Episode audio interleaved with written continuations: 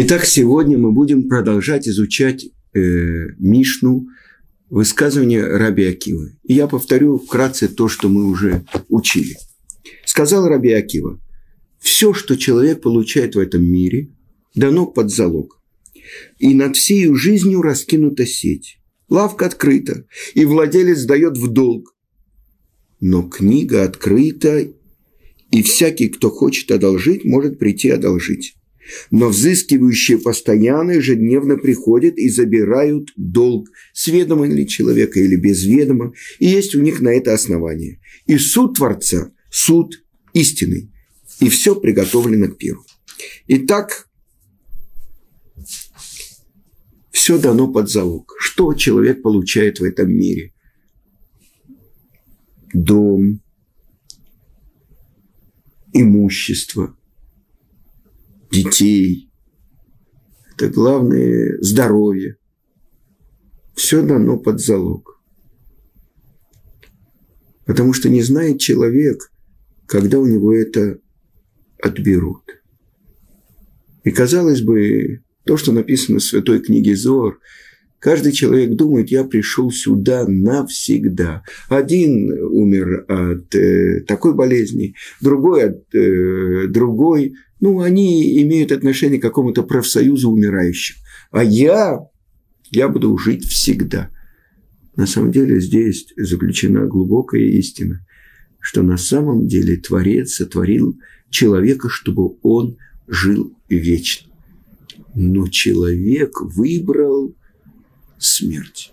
И теперь не может человек прийти к исправлению, но только после того, как отделится душа от тела. Так написано у нашего учителя Раби Муше Хаим Люцат. Но с другой стороны, это же ошибка. Человек думает, я вчера вставал с постели, 10 лет, 20, 30, 40, 50, 60, так и будет продолжаться всегда. Но оказывается, что человек не знает мгновения своей смерти. Он не может сказать, подождите, мне нужно еще завершить свои дела, написать э, несколько э, писем, написать завещание. На что это похоже? Приводит Талмуд одну историю про то, что Э, это сказано в трактате Сука.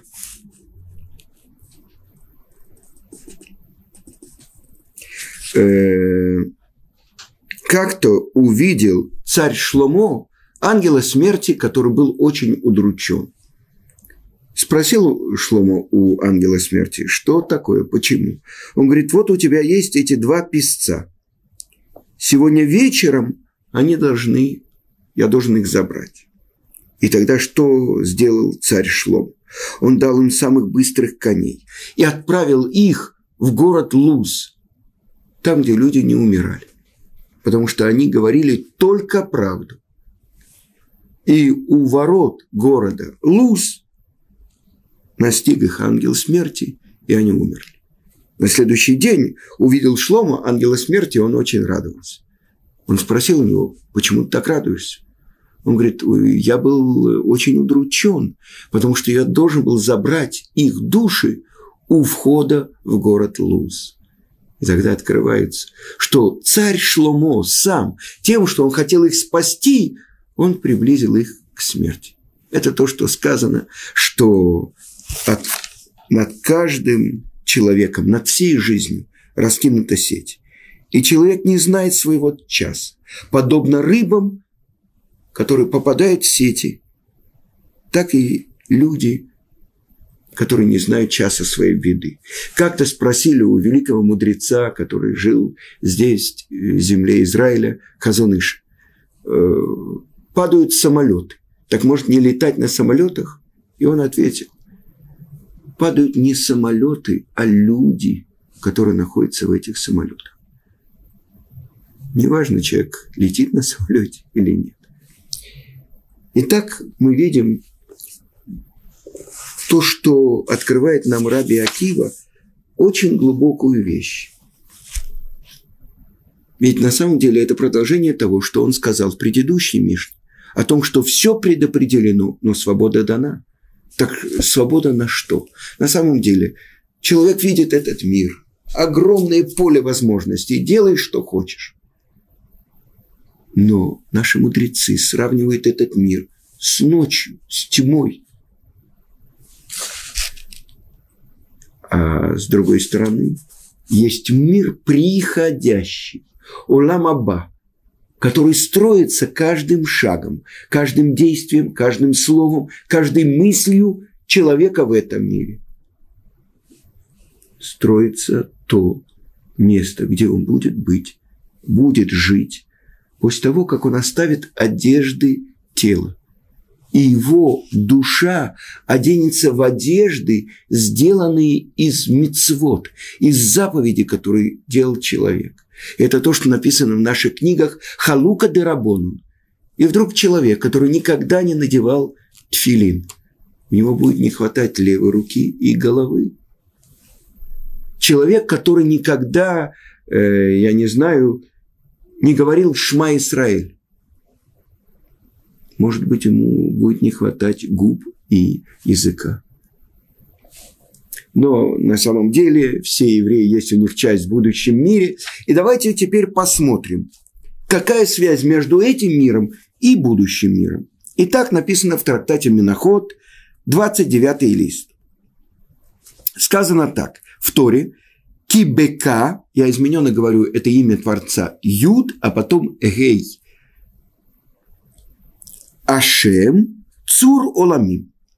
Этими двумя буквами Творец сотворил миры. И задается вопрос, сказал Рабиуда Бар Илай. Это два мира, которые сотворены Творцом один мир сотворен буквой Гей, а другой сотворен буквой Юд. И я не знаю, какой из них сотворен какой буквой. Но как, так как написано в Торе, во второй главе э, первой главы Торы Берешит. Эле толдот шамай ваарец беи барам. Это родословное небо и земли в их творении. Учат наши мудрецы, не учи Беги барам, эле бегей барам. Это родословное небо и земли, которые сотворены гей, буквой гей. Тогда мы понимаем, этот мир сотворен буквой гей, а будущий буквой ю. Почему же сотворен этот мир буквой гей? Потому что эта буква похожа на коридор, аксадра. Да? Что каждый, который хочет выйти может выйти. Представьте себе, буква Хей, широкое поле. Тот, кто хочет выйти, может выйти.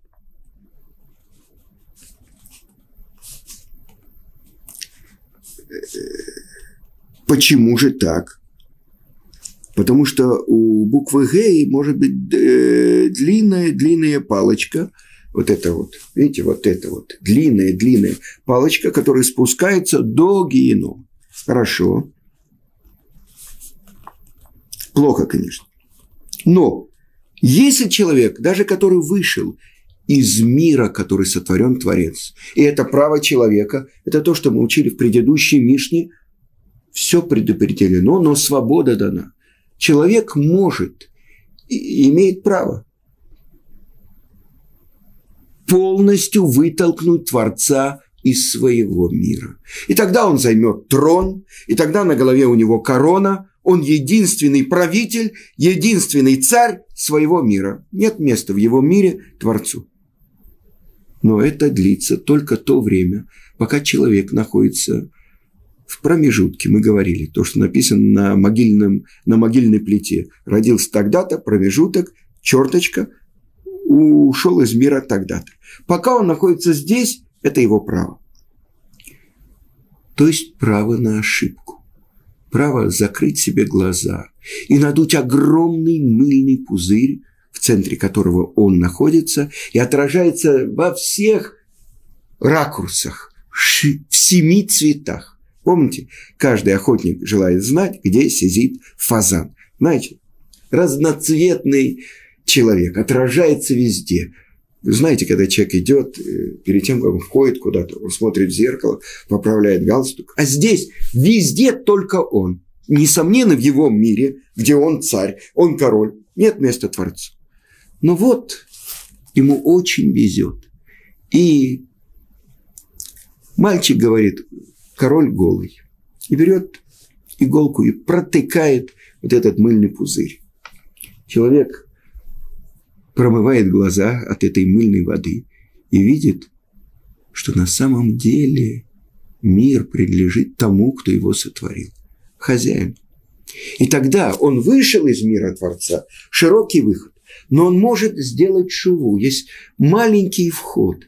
И тогда он, преодолевая дурное начало, возвращается в мир Творца. Тогда он уступает трон, уступает корону. Он говорит, не я первый, а я только второй. Есть тот, кто сотворил мир, есть тот, кто послал мою душу в этот мир. И теперь я должен выполнить то задание, ради чего эту душу Творец спустил в этот мир. И это то, что объяснение, почему этот мир сотворен буквой Гей. Гей – это определенный артикль.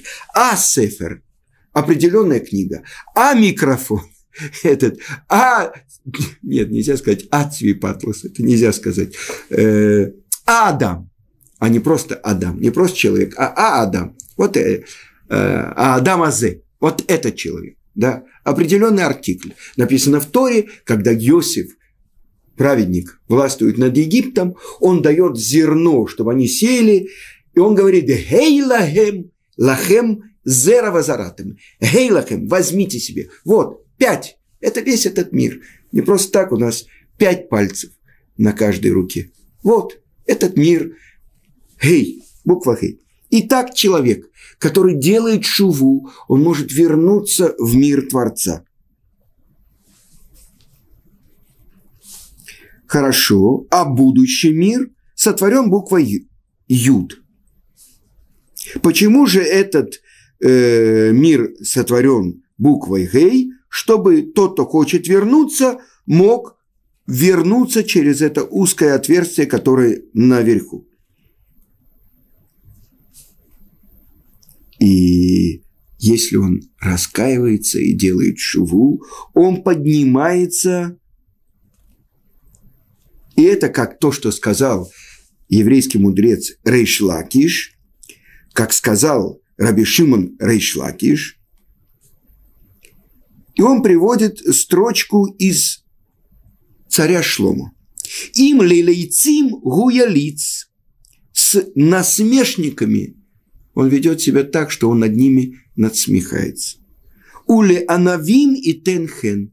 А над теми, кто ведут себя в мире скромно. То есть, принимая, что есть тот, кто над ними.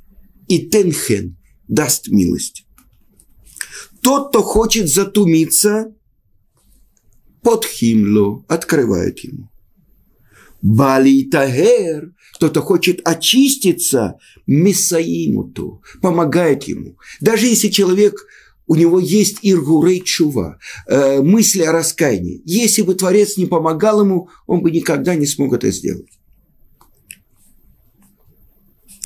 Дальше сказано, у буквы Гей есть корона маленькая корона. Что это значит? Это то, что сказал Творец об этом человеке. Если он делает шуву, если он раскаивается, я повязываю ему корону. И это мы говорим о том, почему этот мир сотворен буквой Хей. Но почему будущий мир сотворен буквой Юд, самая маленькая буква из всего еврейского алфавита, из всех 22 букв еврейского алфавита. Почему же буква Юд? Потому что праведники, их очень небольшое количество. А почему же склоненная буква Юд? Потому что праведники в этом мире, они склоняют свои головы потому что они не полагаются на свою праведность. И каждый из них открывает своего личного Творца. И приводит такой мидраж, который э, мидраж Тиилим, про вот этот, э, это то, о чем мы говорим. Шли два человека по дороге. Один праведник, один злодей. И они проголодались, и они увидели пундак. Ну, пундак, скажем, ресторан. И оба вошли. И один увидел вот э, специальные бассейны с рыбами, вот э, куры и утки, вот э, бычки, вот бараны. И можно такой пир закатить. Говорит ему другой праведник, у тебя же нет э, денег. Он говорит, а что там такое, Мы разберемся. Праведник, что он сделал? Он заказал себе одну булочку и заказал чечевичную похлебку. Конце он заказал себе, сказано, два стакана вина, один стакан во время трапезы он выпил, а другой, чтобы сказать, беркат амазон, благословение после еды. Подошел к нему хозяин, он расплатился и ушел. А другой говорит, дай мне вот этой вот рыбу, а вот сейчас дай мне вот эту курятину, а сейчас вот это вот я хочу говядину, а вот сейчас такое вино и такое вино. Ну, поел, попил, сидит довольный, дай мне еще это, вот эту палочку поковыряться в зубах. Ну, приносит ему счет. Говорит, что такое? Почему здесь написано две булочки? Я съел одну булочку. Нет, говорит хозяин, я все записывал. Две булочки. Нет, одну булочку. И, в общем, в результате хозяин побил его, выбил ему зубы. И это говорится о праведнике и о злодее. О чем говорится? О том, как они себя ведут в этом мире.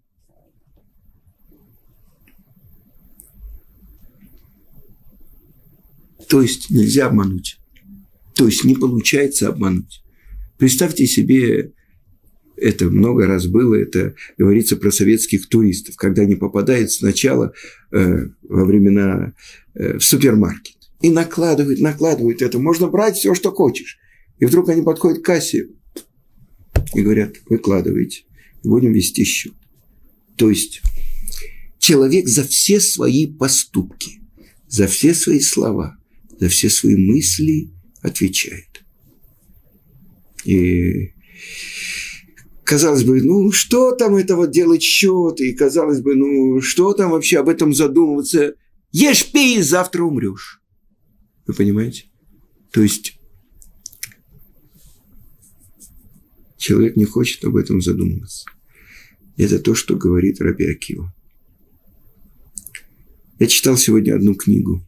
Э, там описывается про то, что во времена Хофицкайма, его ученика Рабельхонана Вассермана, э, в одну девушку, еврейку, попал дибук. Ну, э, это та душа, которая не попадает еще в духовный мир. И она должна мучиться здесь и метаться из одного места в другое, чтобы получить право попасть в духовный мир – даже вместо духовного очищения, то, что называется геном. И спросили, за что э, привели эту девушку э, к раби Эльхонан Вассерману, и его попросил Хофецкайм узнать, кто это. Это и открылся, что это э, душа человека, которая не получила права попасть в духовный мир, э, вселилась в нее дебук и мужским голосом говорила и рассказывала про то, кто он, что он, где, почему он вошел э, в эту девушку, потому что она попила воду, не благословила и так далее. И спросил раби Эльхонан Вассерман, «Э, если тебе, знаешь ли ты, кто такой Хофицкайм? А это Раби Исроэль Мейер, э, Коин из Радина, великий праведник, который написал э, э, свои великие книги про то, как человек должен осторожно говорить, чтобы не говорить ничего дурного, даже правды о другом человеке, то, что может принести ему в материальном плане, в духовном или в моральном ущерб. И эта книга Хофицкайм. Кто человек, который ищет жизни? Так написано в строчке царя Давида. Любящие дни, чтобы видеть в них добро. Нецор лишон хамира, усватеха мидабар мирма. Закрой свой рот от того, чтобы говорить зло, и твои губы, чтобы говорить обман. Да? Эта книга э, Шмирата Лашон в еврейском народе уже много десятков лет учит его книгу Мишна Брура, которая объясняет, как себя человек должен вести по еврейскому закону. Так вот, Хофицкайм спросил Рабельхонан Вассерман, знаешь ли ты, кто такой Хофицкайм? Он говорит, да, это Тана. А Таной называются мудрецы Мишны. Что это значит? Э, и тогда объясняет э, Рабельхонан Вассерман, что так называют великого праведника в своем поколении. И что он объясняет? То, что если тебе Хофицкаем скажет выйти из тела этой, ты послушаешь? Да, если будут говорить обо мне Кадыш и так далее. И там было три мудреца, э, сам Хофицкайм, Рабель Хонен Вассерман и Рав, по-моему, Дульший Цинер. И вот они постановили, что он должен выйти. И то, что открылось там, то, что это уже во время Хофицхайма, когда у нас представление о том, что в Польше все были праведниками, все ходили с пейсами, и это э, перед Второй мировой войной. Было такое оставление еврейского мира, то, что начали вместо Бейт-Мидраша открываться библиотеки, то, что выпускались газеты, которые э, не оставляли камня на камне от еврейской веры, и только такой поток э, евреев оставляли все еврейство. Внучка Хофицкаема, она как-то пришла к своему дедушке и говорит, он сидел с керосиновой лампой. Она сказала, дедушка, дедушка, до каких пор ты будешь сидеть в такой темноте? Весь мир, он стремится к светлому будущему, уже электричество есть и так далее. И тогда Хофицкайм ей сказал, знаешь, люди, конечно, освоят этот мир – еще пошлют корабли в небо. Но что из себя будет представлять человек? Что такое тьма и что такое свет? И эта внучка э, перешла границу Польши и отправилась в Советский Союз, стала профессором.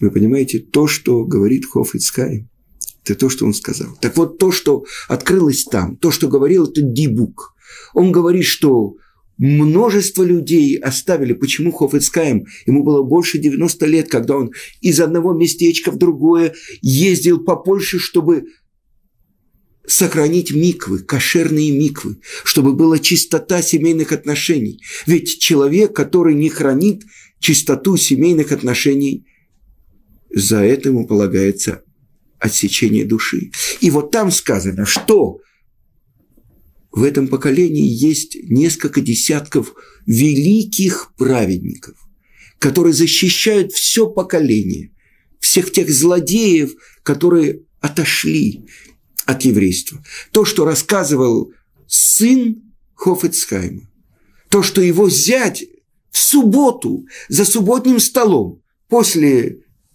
мяса, после чем-то достал трубку и закурил – Хофицхак Хайм сказал ему, и что ж ты ему сказал? Он говорит, что я мог ему сказать?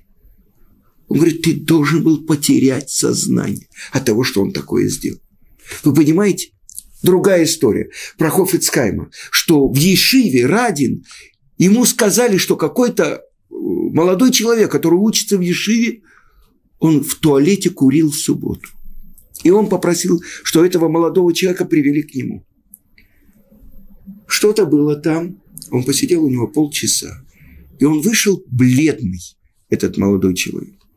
И все думали, ну, Хофицкаем, ну, сказал ему что, и все.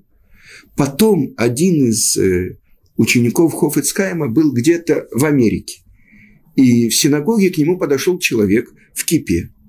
И сказал, вот вы рассказывали историю, Так это было со мной. Когда я вошел к Хофицкайму, я думал, ну все, сейчас он будет меня чехвостить. Он взял мою руку, прижал к себе, заплакал и сказал «Шабес, Шабес». И его слеза упала на мою руку. До сих пор я чувствую ожог от этой капли. Никогда в жизни я не нарушил больше субботу. Так мы думаем так, что на самом деле человек свободен, он может делать все, что он хочет. Оказывается, то, что написано в Мидраш. Я хочу привести этот Мидраш. Вот. Э, это Мидраш Раба на, на Берешит. И я видел из источников, что это приводится от имени Раби Шимона бар ученика Рабиакива. Что же говорится здесь? На одном корабле плыло много людей. И вдруг один человек достал шило и начал делать дырку в основании этого корабля. К нему подошли и сказали, что ты делаешь? Что ты делаешь? Он говорит, какое вам всем дело? Я же делаю дырку под своим местом. Я заплатил за это место и так далее. Они сказали, ненормальный. Если ты сделаешь дырку, это ведь войдет вода, и мы все утонем. Так вот сказано, что праведники, они защищают все свое поколение. А злодеи, к сожалению, они пробуждают меру суда против своего поколения. Но то, что сказано в Талмуде.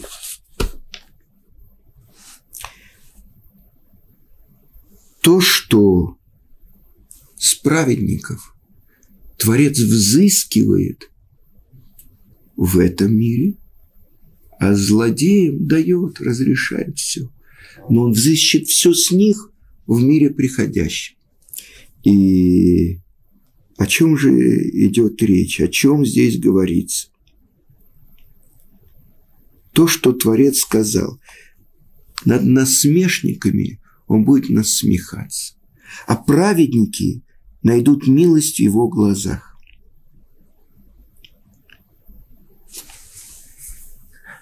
Злодею кажется, что он получает все, он берет все. А оказывается, то, что сказано, что человек, он подобен дереву в поле, дереву с плодами.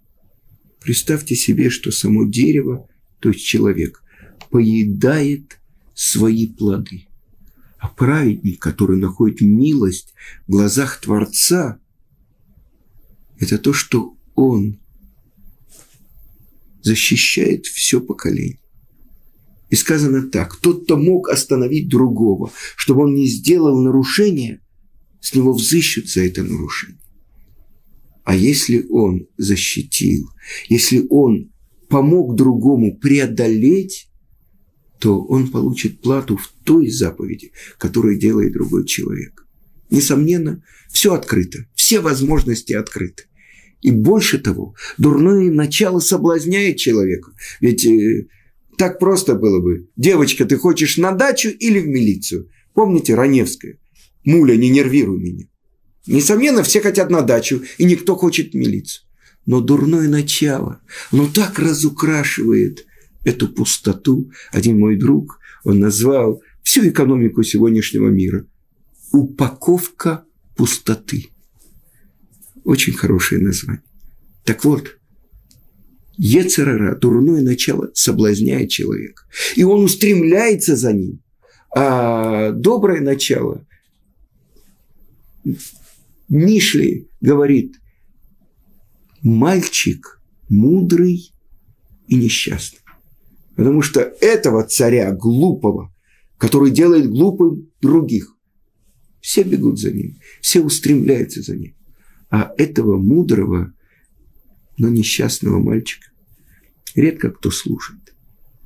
Но с другой стороны, сказано, что семь раз упадет праведник, и поднимется. Буква Гей, открыто все. Хочешь выходить? Выходи. Но если ты преодолеешь это и вернешься в мир Творца, Творец надевает тебе корону. Не ты воруешь корону Творца, а он надевает тебе корону. Тот, кто хочет очиститься, ему помогают. Дай Бог, чтобы мы хотели очиститься, чтобы Творец нас очистил здесь. Всего хорошего.